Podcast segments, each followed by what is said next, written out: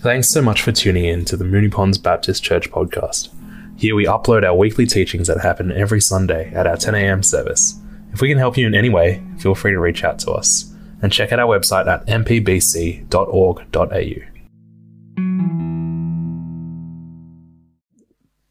Good morning, everyone. This reading comes from Ephesians chapter 4, 17 to verse 25. Instructions for Christian living. So I tell you this and insist on it in the Lord that you must no longer live as Gentiles do in the futility of their thinking. They are darkened in their understanding and separated from the life of God because of the ignorance that is in them due to the hardening of their hearts. Having lost all sensitivity, they have given themselves over to sensuality so as to indulge in every kind of impurity, and they are full of greed. That, however, is not the way of life you learned when you heard about Christ and were taught in Him in accordance with the truth that is in Jesus. You were taught with regard to your former way of life to put off your old self, which is being corrupted by its deceitful desires, to be made new in the attitude of your minds, and to put on the new self, created to be like God in true righteousness and holiness. Amen. Well, we'll continue on with our uh, series um, through Ephesians. And we're getting into the sort of um, the application end of Ephesians. So it's, uh, it's uh, good stuff to, to try and understand and try and uh, listen to what the Lord might be saying to us through this. So let me pray as we begin. Father, we thank you for Jesus. We thank you that um, in him we have life and life eternal. We thank you for the change of life that comes through Christ. We thank you for the work of your Spirit in us. We pray, Lord, that you would minister to us each by your Spirit today, that we might uh, hear your words and apply them to our lives. We might go away from here, not just having listened, but actually taken on board and applying these things to our lives. And I pray this in the mighty name of Jesus. Amen.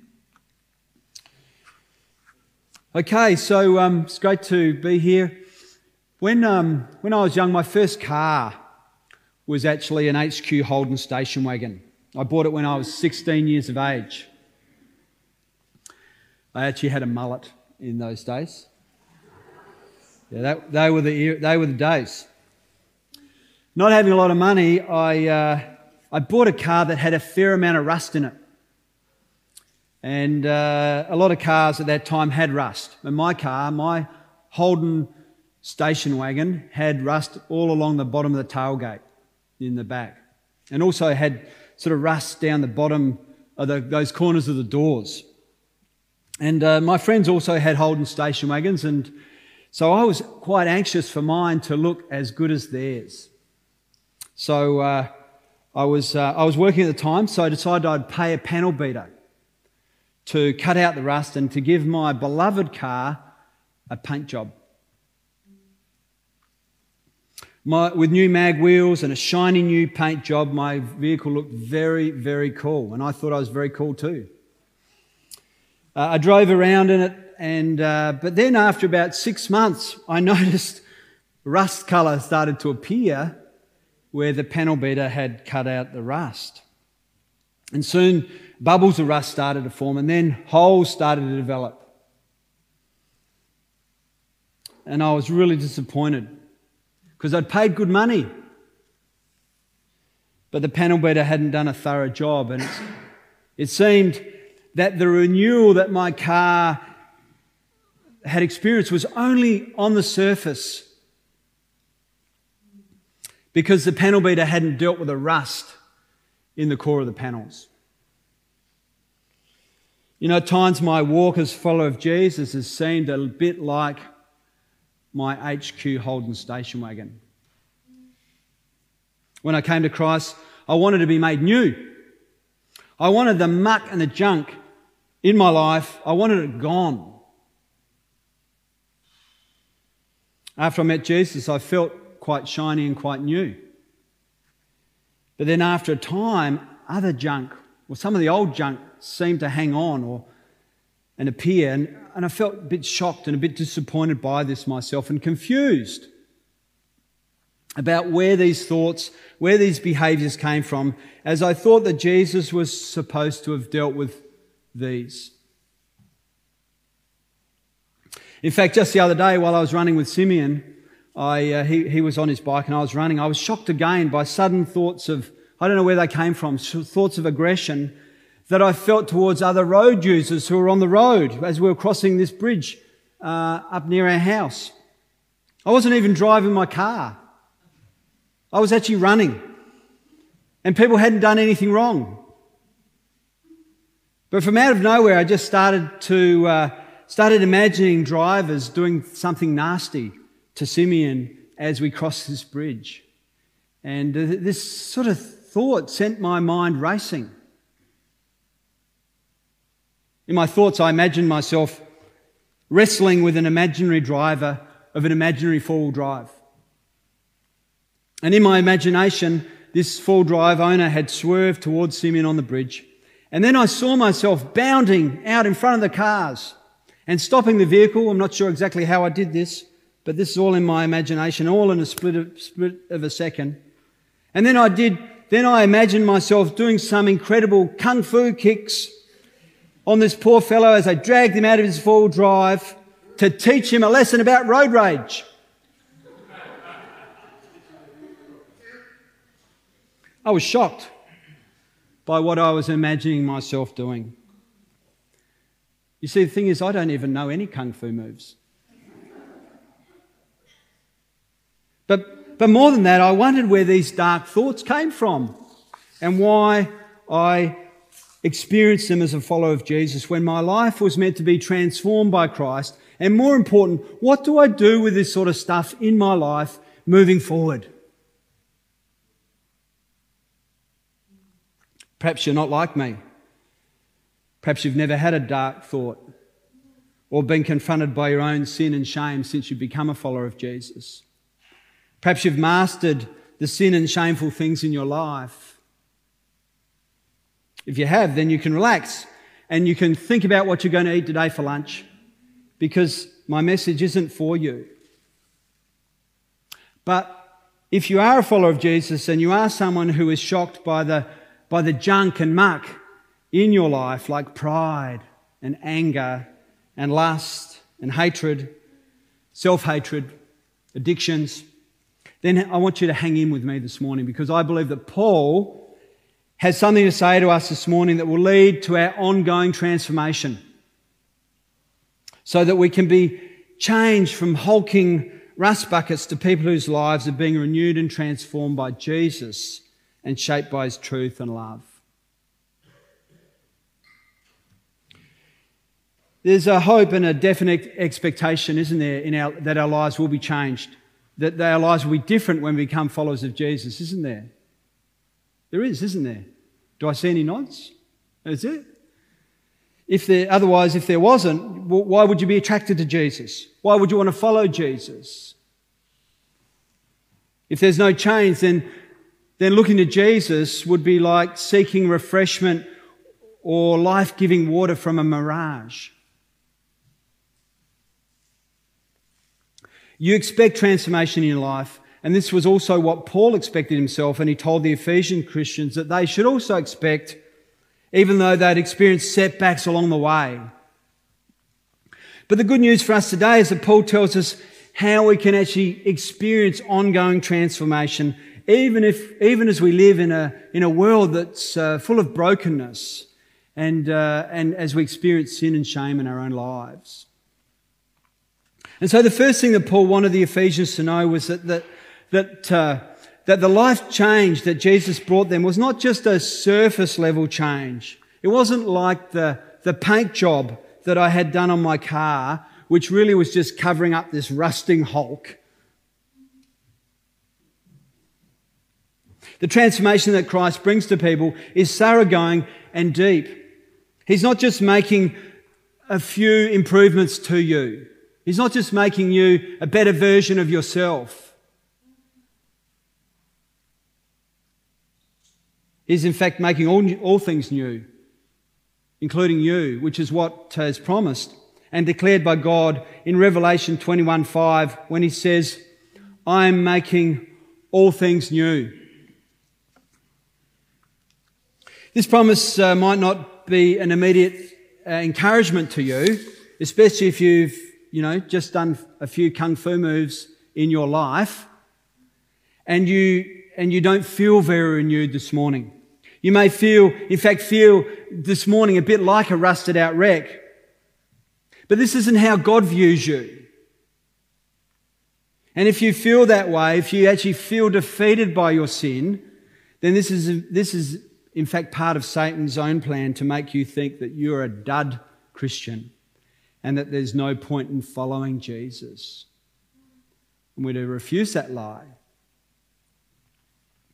But before Paul can get on to his main point about how, how transformation takes place in people's lives in a dynamic and real manner, he first reminds the Ephesians how they used to live. And he reminds them of what the root causes of that life were. Paul doesn't uh, just immediately start talking about specific issues of sin that characterize the Ephesians' life. Instead, he actually zooms in and he focuses on the cause and the root of sin and that they were actually struggling with. He says that the way they used to live was primarily because their minds were filled with futile and dark thoughts. And this was what drove their behavior and their attitudes. It was their distorted minds that led them to live the lives, live lives that were self-centered and impure, and it wasn't the other way around. Long before psychologists established a link between people's thought processes and their behavior, Paul is actually telling us here that destructive, sinful, abusive behavior actually originates in our minds. Child psychologists have been telling us this for years, haven't they?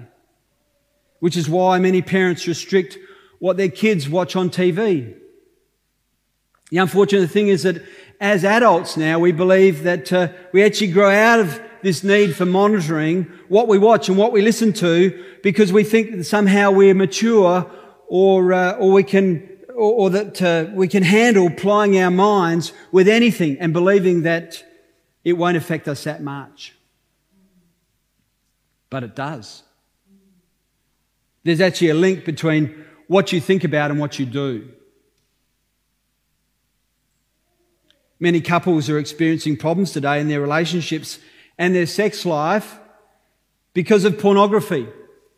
Porn is literally ruining our lives and our enjoyment of sex. It's not making it better, but actually making it worse. It fills people's minds with images and expectations that no one can achieve. And it leaves people feeling unsatisfied and inadequate. Let me tell you that viewing porn is a sure way to kill a good sex life and the relationship that you have with your partner now. Or if you're young and you don't have a partner yet, it's a sure way to kill your good sex life with that partner in the future. But it's not just obvious things like filling your head with pornography that will affect your behavior negatively. We're served, aren't we, a constant drip of half truths and outright lies and violence and negative messages through media constantly, which we often think nothing of, or we think, oh no, I can handle that. Our primary ethicists today are leading us to ruin. We, uh, we, we allow actors, radio announcers, musicians, sporting personalities to actually fill our minds with their thoughts, which go on then, go on then to shape our thoughts and our actions.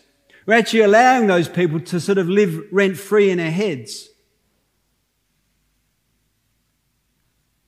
Media companies and media identities are now being sued because of the impact of their platforms and the content of their platforms on people's lives. Take the recent court case against Instagram. They, uh, according to a recent survey of teenagers and young adults, Instagram was declared the worst social media platform for mental health and well-being. Instagram, for those who don't know, it's a photo-based social media platform where you post your photos of what you're doing or what you're wearing or what you're eating for your friends to see. And, uh, and then they post theirs and you look at each other's. And it has some good ele- elements to it. And, and in the spirit of openness, I have an Instagram account. But the problem is that uh, it's also associated with high levels of anxiety, depression, bullying, and FOMO. And we all know what FOMO is, don't we? The fear of missing out. Because actually, when we look at people's fab photos of themselves, doing this or that, or wearing this or that, or eating this and that, we actually can often feel uh, depressed and, and, uh, and despairing ourselves. That our own lives are not like that. But it's not just your Instagram feed. Just take a look at what's also posted on Twitter and Facebook, and you'll see that people, that's actually you and me, okay, not just those people out there, we're actually filling our minds with a whole bunch of stuff that's actually leading us individually and as a society to harm and despair. Therefore, the first step in your ongoing transformation and renewal is to recognize the destructive passions that destructive passions, behaviors, and attitudes actually begin in our minds and they develop further by what you feed your mind with. This is what, what Paul said fueled the lives of the Ephesians before they encountered Christ. Their minds and their thoughts were filled with futile and dark thoughts, which led them to be driven by their own lusts, greeds, and uh, desires. But then Paul says that life changed for the Ephesians when they learned Christ. This was when they actually developed a relationship with Jesus. They experienced renewal and transformation in their lives from knowing Jesus. Because by knowing Him, they received forgiveness, which is actually essential for dealing with the junk that's in your life. It's not just by closing your Instagram or Facebook account that you'll experience renewal or transformation. That, that won't be enough. You need to have a relationship with Jesus because only Jesus can give you forgiveness and only Jesus can actually reorientate your life to things that are good and godly and pure and help you discern the futile, what, the, the thoughts you have to help you discern the futile and dark thoughts that fill your mind and shape your life and actually give you power to do anything about those things. Only Jesus can do that. Have you come to know Jesus firsthand yourself?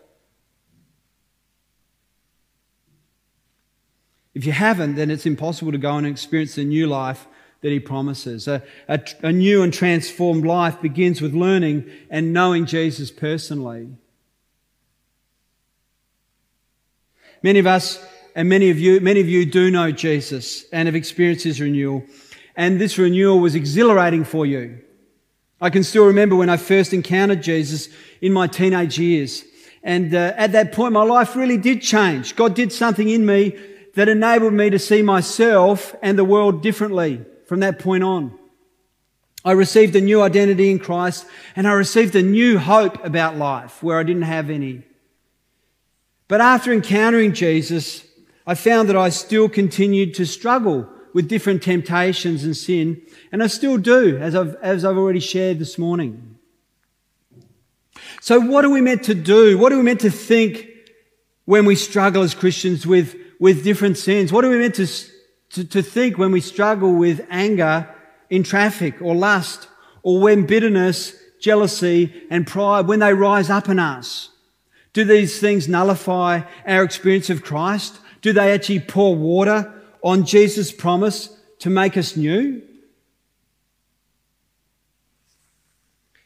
The issue is not that God hasn't delivered what He's promised. Nor is it that you've only received a partial, partial restoration job.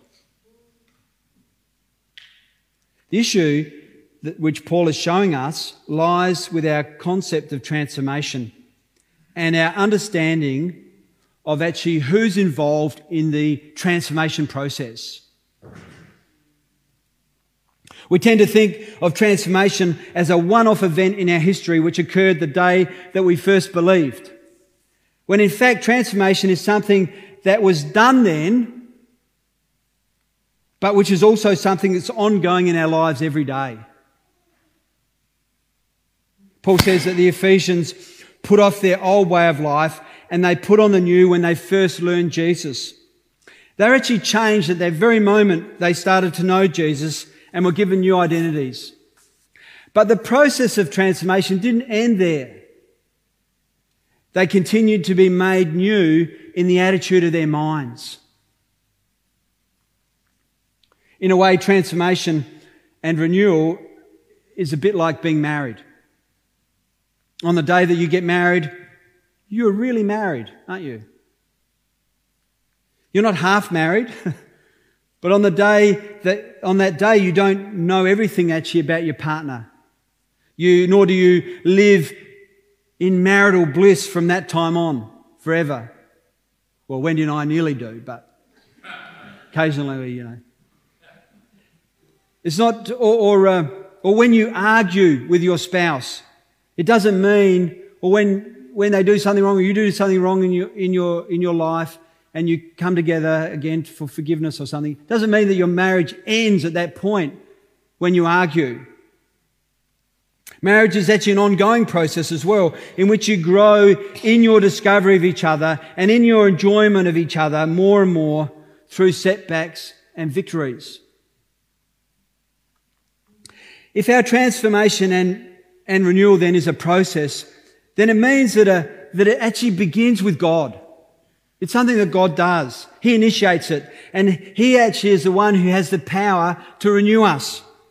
But He also gives us a role in caring for our minds and what goes into our minds so that we can continue to be transformed in our Christian life.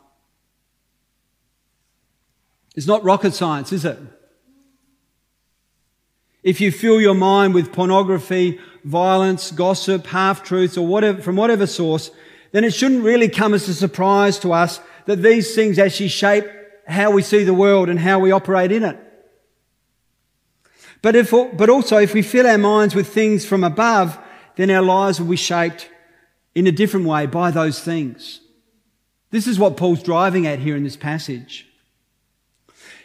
And you see, after this passage, after this section in chapter 4, Paul goes on to list a number of behaviors and attitudes that the Ephesians had already put off, but in some ways they were needing to continue to put off in their lives, such as lying, anger, stealing, unwholesome talk, bitterness, rage, brawling, slander, every form of malice.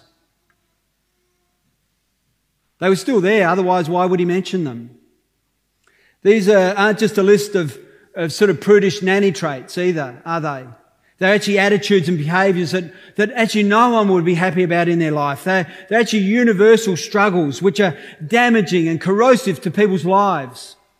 They're also the very things that probably also once characterized our lives and in some ways still touch our lives from time to time that we need to deal with even today. So, how do you practically go on, go about putting off things and that still drag you down? And how do you put on the new? How do you put on Christ so that your life can be transformed? Or to be transforming. That would be a better word, wouldn't it? Paul says that the place we need to focus our attention is actually on renewing our minds. Paul said the same thing to the Colossians, but in a, a slightly different way. He, uh, he, in a slightly different way, when he told them, set, he, he told them to set their minds on things above, not on earthly things. So our role then is to try and filter what goes into our minds and to decide what we allow to stay there and what we, what shouldn't be there. In a sense, I did this the other day while I was running across the bridge on my afternoon run. When those dark thoughts came into my mind, as they were there, suddenly mid thought, mid stride, mid kung fu kick, I realized how dark my thoughts were. And so I challenged them there and then. And I cried out in an arrow prayer. Thank you, Colin Buchanan. I shot an arrow prayer to God and I said, I cried out, these thoughts are not from you, Lord. I reject them in the name of the Lord Jesus.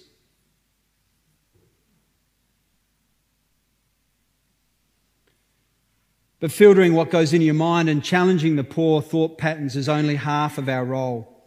We also need to develop our minds so that we have the mind of Christ.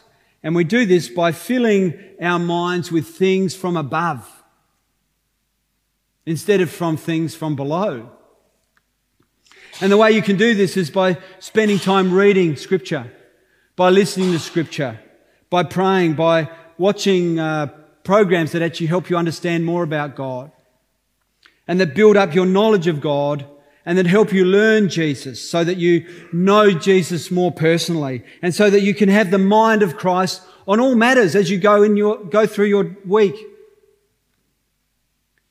And this is vital because if you actually have the mind of Christ, then you'll be more consistently, you'll, you'll be more consistently Christ-like in how you, how you live and walk and behave. Second, you need to embrace the fact that renewal and transformation are actually an ongoing process that requires your involvement. It's no good trying to live a maintenance free life. Okay, you're not a battery. You're a person, and so we need maintenance in our lives. You were not recreated in Christ to, to this sort of set and forget format. Paul says in Romans 12, 2, do not be, do not conform to the pattern of this world, but be transformed by the renewing of your mind. And so here in this passage, there is this command here for us to be active and engaged in the process of renewing our minds with things from above. And lastly, we need to be alert and aware, learning to recognize the things that pull you down and the things that actually ensnare you. And they're different things for different people. The writer of the book of Hebrews, he told his readers to throw off everything that entangled them and tripped them up.